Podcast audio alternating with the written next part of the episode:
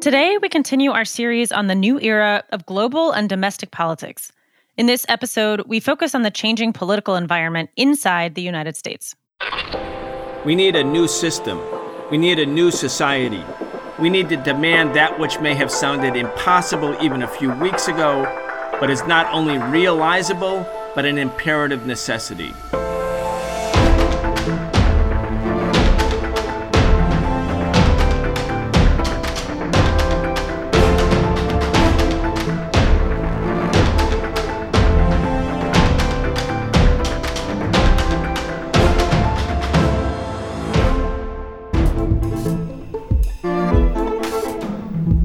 Welcome to this episode of the Socialist Program. I'm Nicole Roussell, a producer of the show, here with host Brian Becker. If you enjoy or rely on the show, or both, please show your support by subscribing to our show on patreon.com slash the socialist program.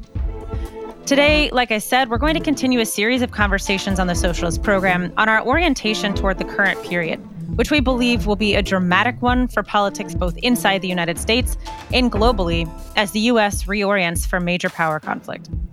Today, we're going to focus on U.S. domestic politics. Last week, we talked about the international situation and what we described as a new era in global politics. We used the Russian invasion of Ukraine on February 24th, 2022, as the point of demarcation. The Russian military action indeed has inaugurated a new period of global politics, and we really encourage you to give that show a listen if you missed the episode from last Tuesday. And you can find it on any podcast platform, any app that you use for podcasts. And you can check out all the ones that are available on our link tree at the Socialist Program. That's linktr.ee slash the Socialist Program. But today, as I said, we're going to focus on very significant changes inside the United States and the domestic political situation and we believe that the changes in the domestic political situation could have very far reaching ramifications. And this, again, is the second part of an ongoing series of shows from the Socialist Program. Brian, you've been talking and writing about the U.S. domestic political situation in a series of presentations during the last couple of months. You've also authored a new piece called The Counter Revolutionary Assault on Democratic Rights and Democracy. And this document will be available for the public soon, and we will announce that as soon as it is available on this show. I want to get started today and talk to you about some of your core conclusions. We won't be able to do all of this in one show, so we'll definitely come back to this topic.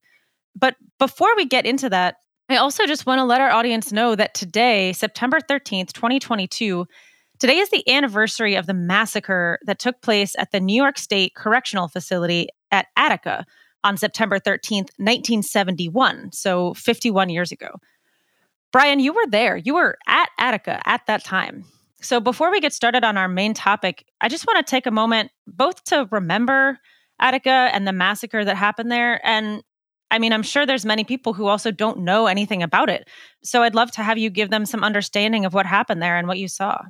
Yeah, I appreciate that, Nicole. I think it's really important for people to remember the uprising at Attica Prison that began September 19th and ended with a terrible massacre organized by Governor Nelson Rockefeller, the governor of New York State, four days later on September 13th. When we say I was there, I wasn't inside the prison. I was not a prisoner at Attica.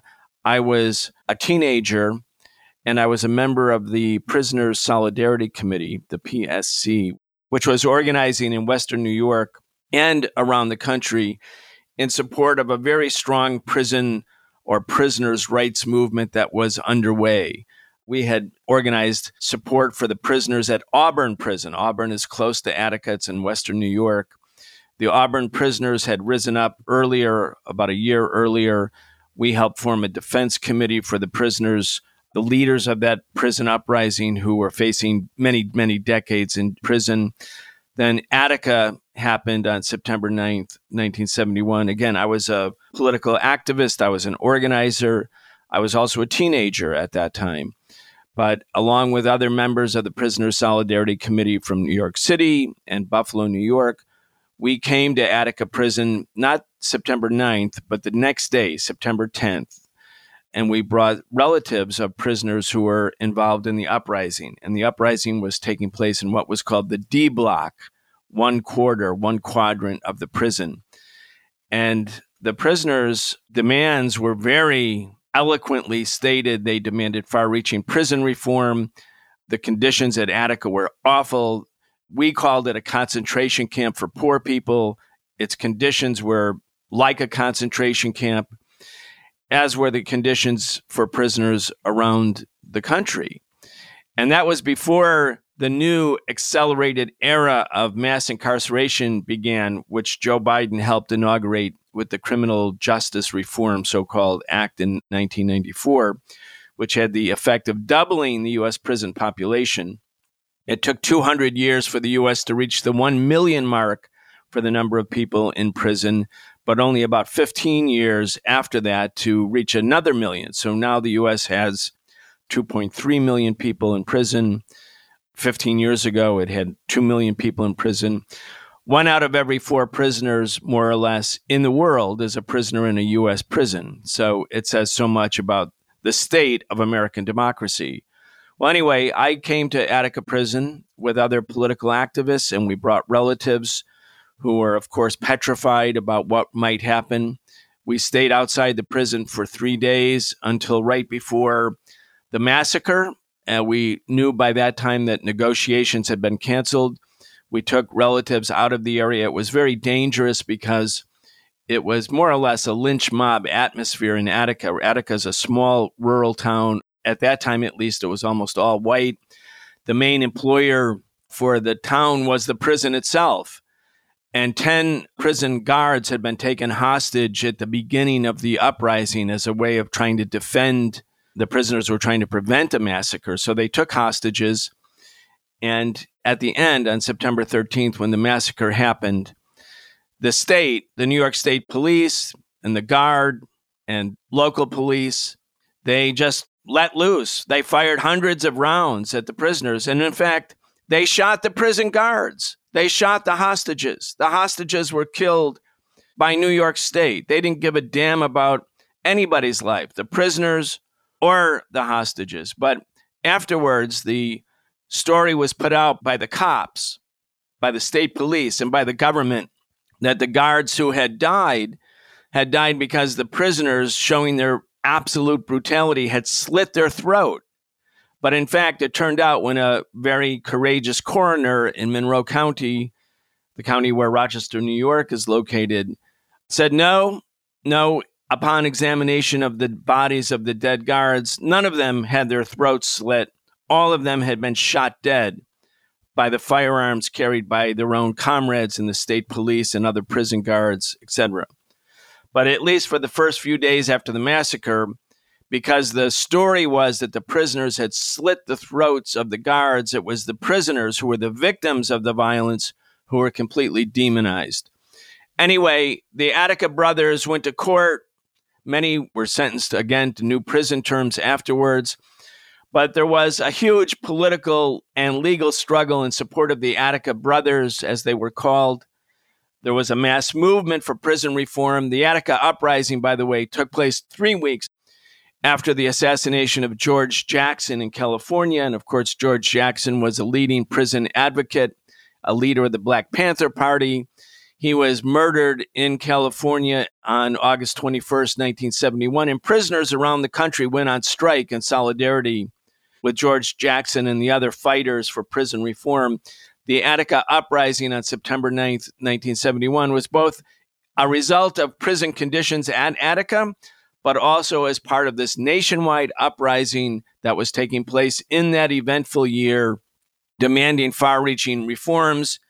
And Nelson Rockefeller from the Rockefeller family gave the bourgeoisie's response on September 13th when instead of giving reforms, much needed reforms to change the inhuman conditions that prisoners faced, they gave the prisoners a massacre instead. So I'm glad we're mentioning it 51 years later. At that time, our slogan was Attica means fight back because that was the spirit of Attica. That was the spirit of George Jackson, the spirit of his younger brother, Jonathan Jackson, the spirit of all of those people fighting for social change at that time. So thank you, Nicole, for mentioning it. And again, we'll always remember the Attica prisoners and their heroism. It's such an incredible story to be able to hear and to actually have an eyewitness account of what happened. It's who was actually there who can really talk through the real facts on the ground, especially with so many lies that we know happen in the press, just like Rockefeller, you know, going out and saying, quote, that the prisoners carried out the cold blood killings they had threatened to from the outset, unquote, until medical examiner confirmed, oh, no, actually, that was all caused by law enforcement. That was all the cops. You know, it's just a really valuable memory to have I also want to mention for people who want to learn more about Attica, there are several movies that have been made about the uprising, but there's a, a relatively new book called Blood in the Water The Attica Prison Uprising of 1971 and its Legacy, written by Dr. Heather Ann Thompson. She is a historian at the University of Michigan. Brian, let's turn to our main topic. Again, you've been talking and writing about the U.S. domestic political situation in, in its more current sense although very much an extension of the Attica uprising 51 years ago and the massacre. I want to talk to you about some of the conclusions, some of the main and core components from the new document that you've written called The Counter Revolutionary Assault on Democratic Rights and Democracy. In that document, you wrote, quote, the 2020 election and its violent aftermath was a clear sign of extreme volatility within the bourgeois political system. For the first time since 1860 and 1876, there was a refusal within a significant sector of the ruling class to accept an election outcome on the federal level. The storming of the Capitol on January 6 and the temporary dispersal of a sitting Congress by a violent mob clearly indicated a new stage in political volatility. Brian, can you talk a little bit more about this?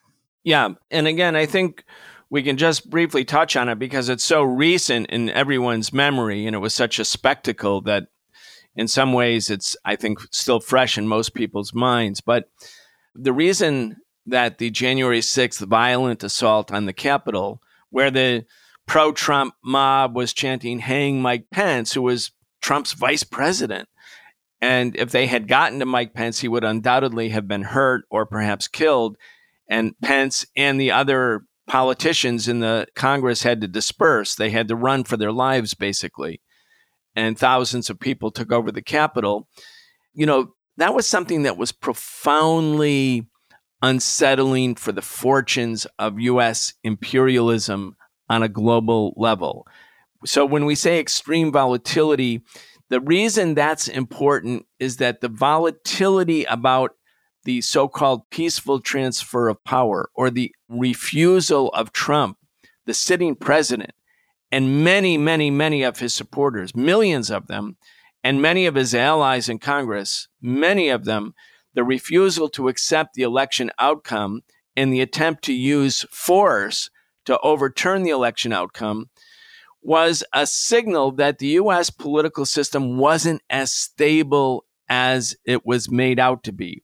This is very important for the fortunes of U.S. imperialism because U.S. diplomacy, U.S. soft power, the presentation about what the U.S. is all around the world is that it's a country that's unlike all others in the sense that it has profound stability for its ruling class, that its democratic institutions are stable, that even if one side wins or one side loses, both sides, both the Democrats and the Republicans, the two ruling class parties that take turns sharing power, agree that they are going to peacefully step back rather than try to stage a coup or use military force or mob violence to overturn the election outcome. So the US, when it's sort of telling the rest of the world, follow us, we are the great democracy, a big part of that premise of democracy is that it's a stable system,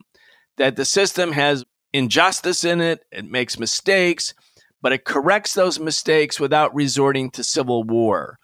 And in the document, I said this was the first time since 1860 or 1876 where an election outcome wasn't fully accepted, at least on this basis. Of course, that needs some qualification because there was, of course, and we'll talk about it, the 2000 election where George W. Bush was given the presidency by a five to four majority by the Supreme Court. The conservative majority in the Supreme Court gave Bush that election in 2000, even though he had lost the popular vote by a half million And they gave it to him by stopping the vote count in the state of Florida when the difference, I believe, between the two sides was like 145 votes or something like that out of 6 million cast. So the Supreme Court ordered the vote count to stop. And so when it stopped, Bush had 145 more votes than Gore in the state of Florida. And thus he was given the presidency. And Gore surrendered right away. Gore said, okay, we lost. He didn't try to overturn the election outcome because the rules of the road for American bourgeois politics is that before your own interests, you have to preserve the image of the empire. You have to preserve the image of this, quote, democracy. I'm using air quotes in order to show the superiority of our system against all other systems. This is one of the reasons that America is, quote, exceptional, again, using air quotes, as it tells the rest of the world we are the leaders of democracy. A big part of that premise is on the acceptance by the two ruling class parties that there will be a peaceful transfer of power no matter what, because the system comes first. We put the interests of the capitalist imperialist empire before our own narrow electoral interests when it comes to winning and losing. And Trump, using mob violence, overturned that basic principle of bourgeois politics or American bourgeois politics. And that was an expression of extreme volatility. I was 12 when that election happened. And I remember I was so incensed and so confused. It made no sense as a kid. I mean, it doesn't make sense now either you know, it was really such a shocking turn of events. And then the fact that he just gave in, that Gore just gave in. In the more current moment here in 2020, the Republicans, or at least Trump and his team, tried to overturn an election outcome. But in a way, the Democrats had also argued in this current moment, they had argued that the 2016 election was also invalid. They tried to overturn the election outcome by impeaching Trump for having won the election because of Russian interference. That, as we know, was very deeply a fraud. It was not true. But there was a difference, and there is a difference between what the Democrats did and what the Republicans under Trump tried to do on January 6th in the storming of the Capitol and in the months after the 2020 election. I'm going to quote again from the document that you wrote because it speaks directly to this. Quote, of course, the Democratic Party leadership has tried to undo the outcome of the 2016 election, trying to use non electoral means to oust Trump from the White House. But impeachment would still have left Pence as president and the Republican Party still in charge of the White House. Trump's effort was unique, an effort to overturn the electoral outcome before it became certified through the normal congressional certification process. The use of physical pressure on Congress was unheard of in the modern era. Under the guidance of Trump, right wing masses, including overt fascist fighters, stormed the Congress and temporarily dispersed it at the moment the presidential vote was to be certified. And it's noteworthy 147 Republicans in Congress voted against the certification of Biden as president, even after the violent mob had dispersed Congress earlier in the day. A large majority of them ultimately defended Trump post January 6th as well. Trump's insolent and illegal effort to overturn the election outcome did not result in his arrest. His only punishment was that he lost his Twitter page.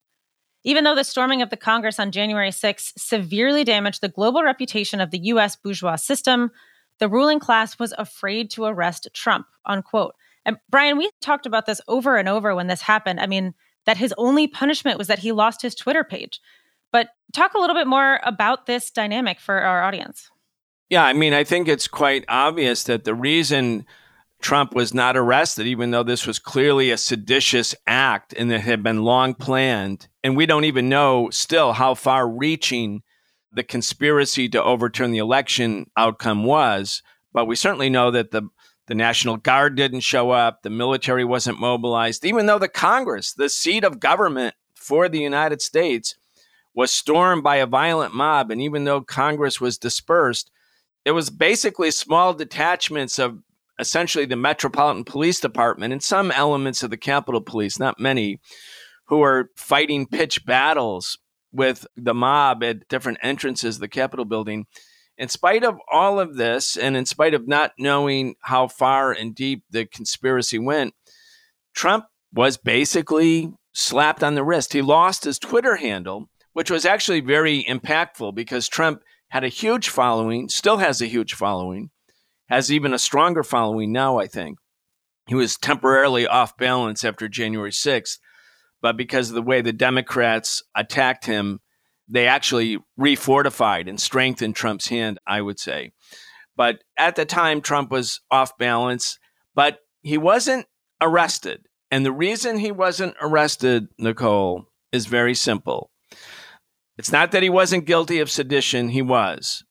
But the ruling class, centers of law enforcement, the so called criminal justice system, were afraid to arrest Trump because they're afraid basically of the danger of civil war or extreme violence.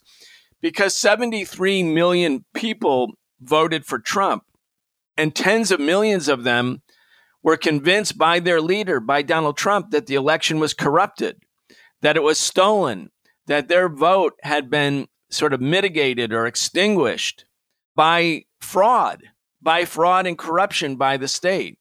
And even though there was no proof of it, and even though Trump went to the court over and over again, including courts where the judges were appointed by Trump, and he didn't get a favorable ruling, Trump kept going and going and going.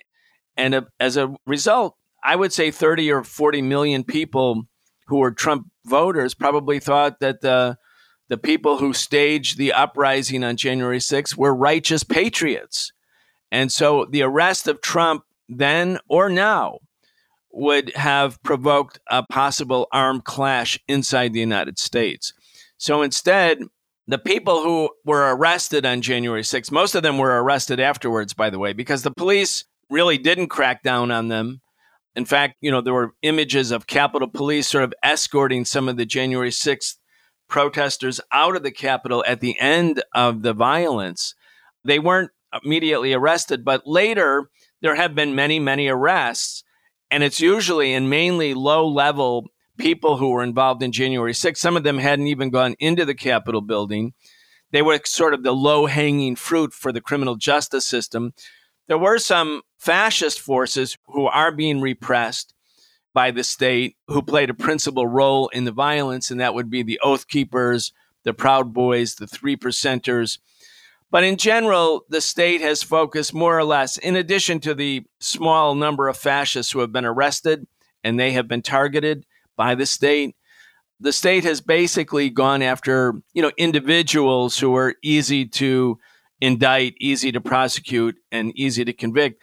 But the real leaders of this effort to undo the election, which would include Donald Trump and his close in entourage, they remain untouched by the criminal justice system. And it's because of fear by the other sectors of the ruling class about the danger of civil war. Right. I mean, it was just months prior that there were far more people in the streets who were protesting in the uprising against George Floyd's murder.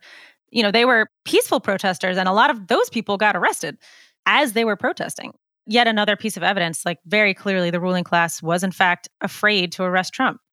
There's one other thing, though, Nicole, that I want to mention, because if we remember the sequence of events, the uprising against racism that started in the spring of 2020, George Floyd was killed May 25th, 2020, and millions, tens of millions of people went into the streets over the next six to eight weeks.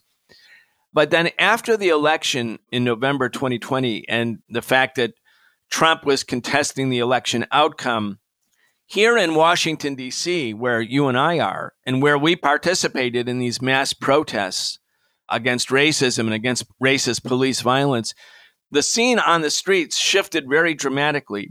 The momentum shifted to the Proud Boys, the momentum shifted to the fascists.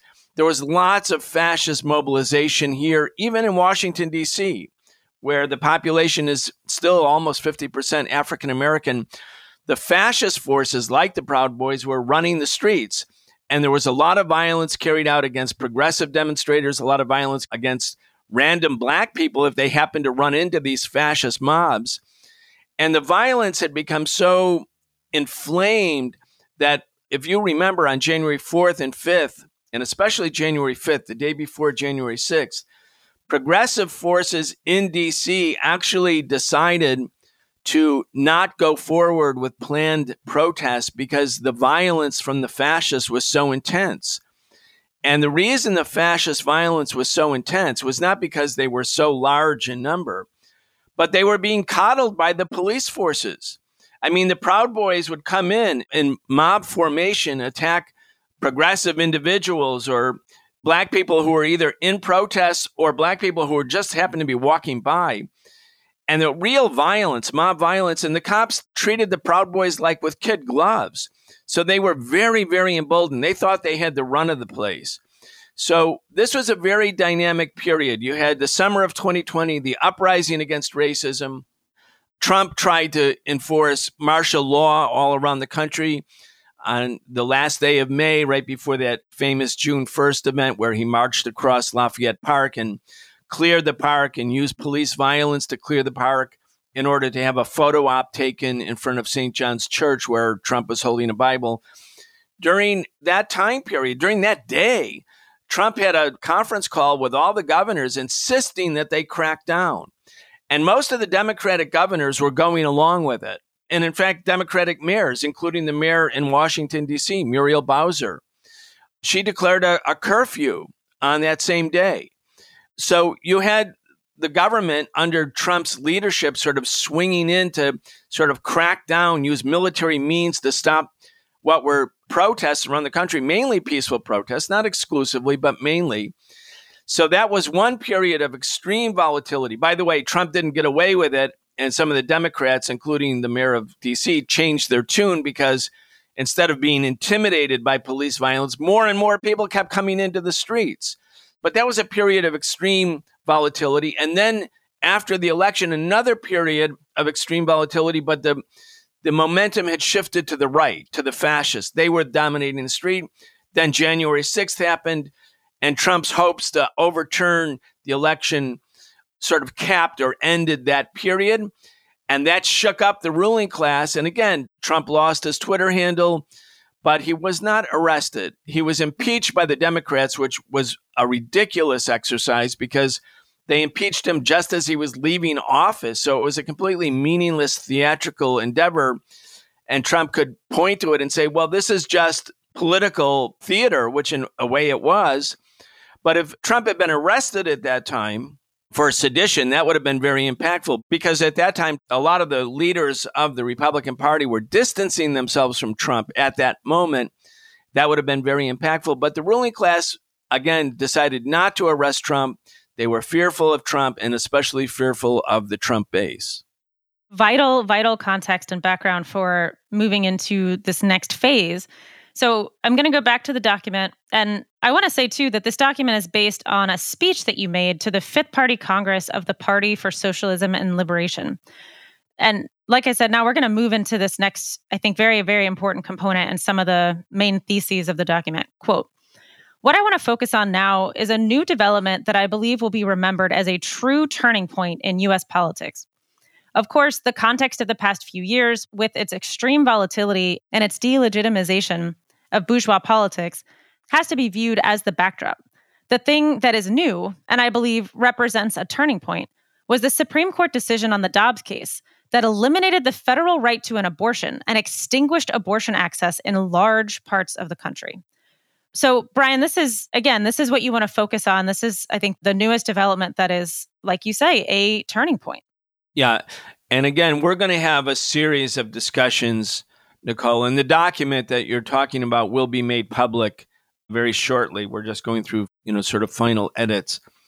But the turning point was the Dobbs decision because the Roe versus Wade decision of the Supreme Court 50 years ago, almost 50 years ago, It'll be 50 years in January 2023.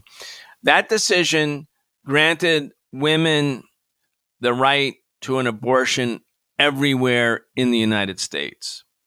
And it was a very popular right because women who are either pregnant or the mothers of girls who are pregnant with unwanted pregnancies want to be able to control their own bodies and make the decision whether or not to give birth. In other words, generally speaking, the majority of the population has long thought that women and all of those who need abortion rights, those who want to terminate a pregnancy, an unwanted pregnancy, or a dangerous pregnancy, must have that right. And so Roe v. Wade was not only a right, it was a very popular right.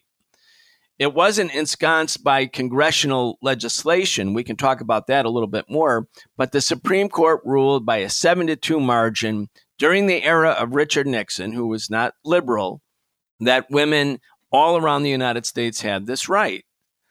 So the fact that 50 years later, by a vote of six to three, six rich lawyers could eviscerate, end, extinguish the rights of women and all of those who want to have an abortion of the right to control their own bodies. And the fact that they got away with it was, I believe, a turning point because the Supreme Court's decision was premised on this conclusion. If rights that we think we have were not ensconced, enshrined in the original Constitution that was adopted in secret in 1787, or were added to the Constitution through the addition of other amendments like the Bill of Rights or the 13th Amendment, the 14th Amendment, the 15th Amendment, the post Civil War amendments that ended slavery and gave black men the right to vote, unless the Constitution has rights included in its original form or in amendments, they're not really recognized as rights that must be maintained. In other words, existing legal precedent about rights that are outside the Constitution are up for grabs. And by getting rid of a popular right, and there are many polls that show that not only is abortion rights supported by the majority of the population, but some of the polls show that the majority of Republicans, and certainly the majority of Republican women, support the right to abortion. And the fact that the Supreme Court could take that right away, I think, and they couldn't have done it 20 years ago or 30 years ago.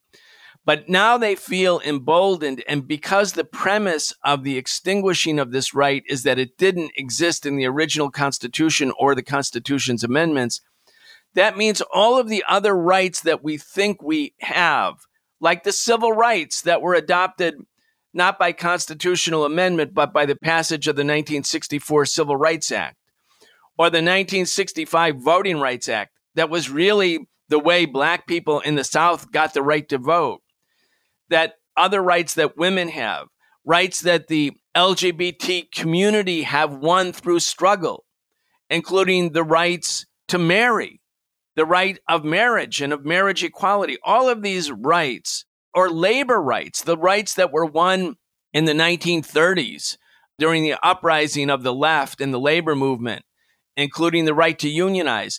All of these things that we consider to be rights will now be up for grabs. And in fact, the ruling class, the right wing of the ruling class in the United States, the right wing, and it's a very organized right wing, they've been working in the background for 50 years ever since Roe, well, really ever since the civil rights movement, to try to find a way to take back all of the rights that were achieved by labor, by Black America, by immigrants, by women, by the LGBTQ community, by the disabled, environmentalists, the ability of the government to limit emissions. All of these rights and policies are up for grabs, and the right wing wants to roll all of that back. The United States was not a democracy at the time of the 1787 Constitution. The word democracy never appears in the 1787 Constitution. There's no right to vote for the vast majority of the population. It's not just women and the enslaved populations that were deprived of the right to vote. White men without property were not entitled to vote after 1787. This was a very ruling class controlled form of democracy. White men only without property only won the right to vote in the 1828 election. That was like 40 years after the Constitution, or almost 40 years. I mean, it was not a democratic system. And you see the right wing in the US government, the right wing in the ruling class, which has been organizing behind the scenes, but now feels more emboldened because Trump and the Trump factor has enlivened a mass base for the right wing. They feel that they can use the same legal premise that if it's not in the original Constitution or its amendments, these rights are up for grabs. And so their intention now is to roll back every right that's not in the Constitution. The original target of the right wing after the passage of the 64 Civil Rights Act, the 65 Voting Rights Act, and the affirmative action programs that became widespread in the late 1960s and 1970s. The real focus of their attack was against the movement that brought those rights to the fore. And by that, I mean the black community, the uprising that took place by black America, the, the civil rights movement that went into full steam, starting with the Montgomery bus boycott in 1955 and led to a vast civil rights movement in the South. And then as it spread to the North and to the West, it also spread in the form of insurrection and rebellions. In 1964 and 65, 66, from New York, from Harlem, Philadelphia, Chicago, Rochester, New York, Watts, Newark, New Jersey, Detroit. I mean, hundreds of cities were in rebellion. And under those circumstances, the very anti democratic, undemocratic ruling class in America was forced to grant some concessions. And the right wing wanted to take those concessions back, any impediment to the rule of capital. But since the detonator for all of these new rights was Black America, the right wing knew that if they took on Black America in a frontal attack, the mood was too militant, too widespread, the Black community was too strong. So instead, they decided on abortion as a get started issue, a wedge issue. They could present it as a moral or ethical issue, an issue about life, about the right to life, about the right of the unborn, et cetera, et cetera. It could have a religious connotation. And so it became the basis for right wing organizing because the, the real target, which was Black America first and foremost, Black America was too formidable of an opponent. So now that they've succeeded in extinguishing abortion rights, as I said, a very popular right, including among conservatives or many conservatives, the goal now for the ruling class will be to completely limit or mute black voting power. It will be to undo all of the efforts to provide social and political equality rights for women and the LGBTQ community and disabled people. It will be to target labor. That's what's coming. And I want to conclude, Nicole, this part by saying that the real problem that the ruling class, the right wing of the ruling class, has always had, at least in the recent period, is that the composition of the United States changed, the consciousness of the country changed. It changed because of the civil rights movement in the 1950s and 60s, and then the women's movement, and then what was called the gay rights movement and the disabled movement, and the, the youth movement, the anti war movement. All of those rights were achieved because of the struggle of those communities. But there was another factor, a second factor. And the second factor was the demographic change in the United States. As democracy expanded, as more people were allowed to participate in democracy, as Black America was able to vote really for the first time because of the passage of the Voting Rights Act in 1965, the popular demographics in the country shifted politically in a way that was unfavorable for the right. So now you have, for instance, 83% of the population lives in an urban environment. Most of the people living in cities do not agree with the program of the ultra right. So if you have this vast part of the population that can vote, that previously could not vote, and you have a changing demographic where more and more of the electorate is in the cities, that's very, very unfavorable for the agenda of the far right. So the use of the Supreme Court, an unelected body, to undo or eviscerate a democratic right like abortion rights is now going to be the vehicle of choice to eviscerate other rights because you can't do it simply through the popular vote. And in fact, the right wing can't even get elected through the popular vote. Donald Trump got 73 million votes. That was more votes than any other Republican ever. That's pretty big. That's huge. We have to assess and analyze the support of the Trump vote. But there's another factor that the right wing is acutely aware of is that while Trump got the most votes ever for the Republicans, Joe Biden got 7 million more votes. he got 7 million more votes. That is an indication that the demographics have turned in an unfavorable way for the agenda of the right wing. And since 1988, since the election of George H.W. Bush, since 1988, all the way up until the 2020 election, the Republican Party has only won the popular vote one time. That was in 2004 when George W. Bush, who shouldn't have even been the incumbent because he lost the 2000 election, but he was the incumbent because the Supreme Court had given him the 2000 election. He won the popular vote against John Kerry only in 2004. But 1992, 1996, 2000, 2008, 2012, 2016, and even the last election in 2020, the Republicans could not win the majority vote because of the shifting demographics. So the right wing in the ruling class now knows that they can't do it through popular democracy. They have to limit or end popular or any form of popular democracy in order to push through their agenda. They can use the Supreme Court, they can use the Federal Reserve, where it's a banker's bank, to impose draconian economic policies on the masses of people.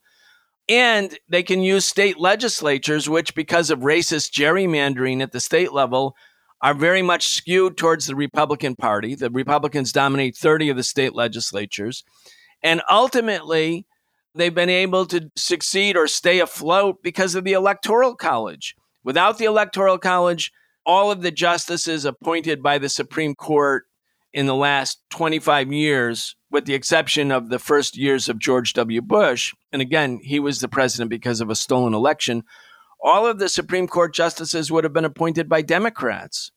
So instead, we have a right wing court dominated by right wingers, hard right wingers, and they're making these key decisions to eviscerate social and political and economic rights in an unelected way. And that's how the right wing wants it because the changing demographics in the United States are unfavorable for right wing outcomes.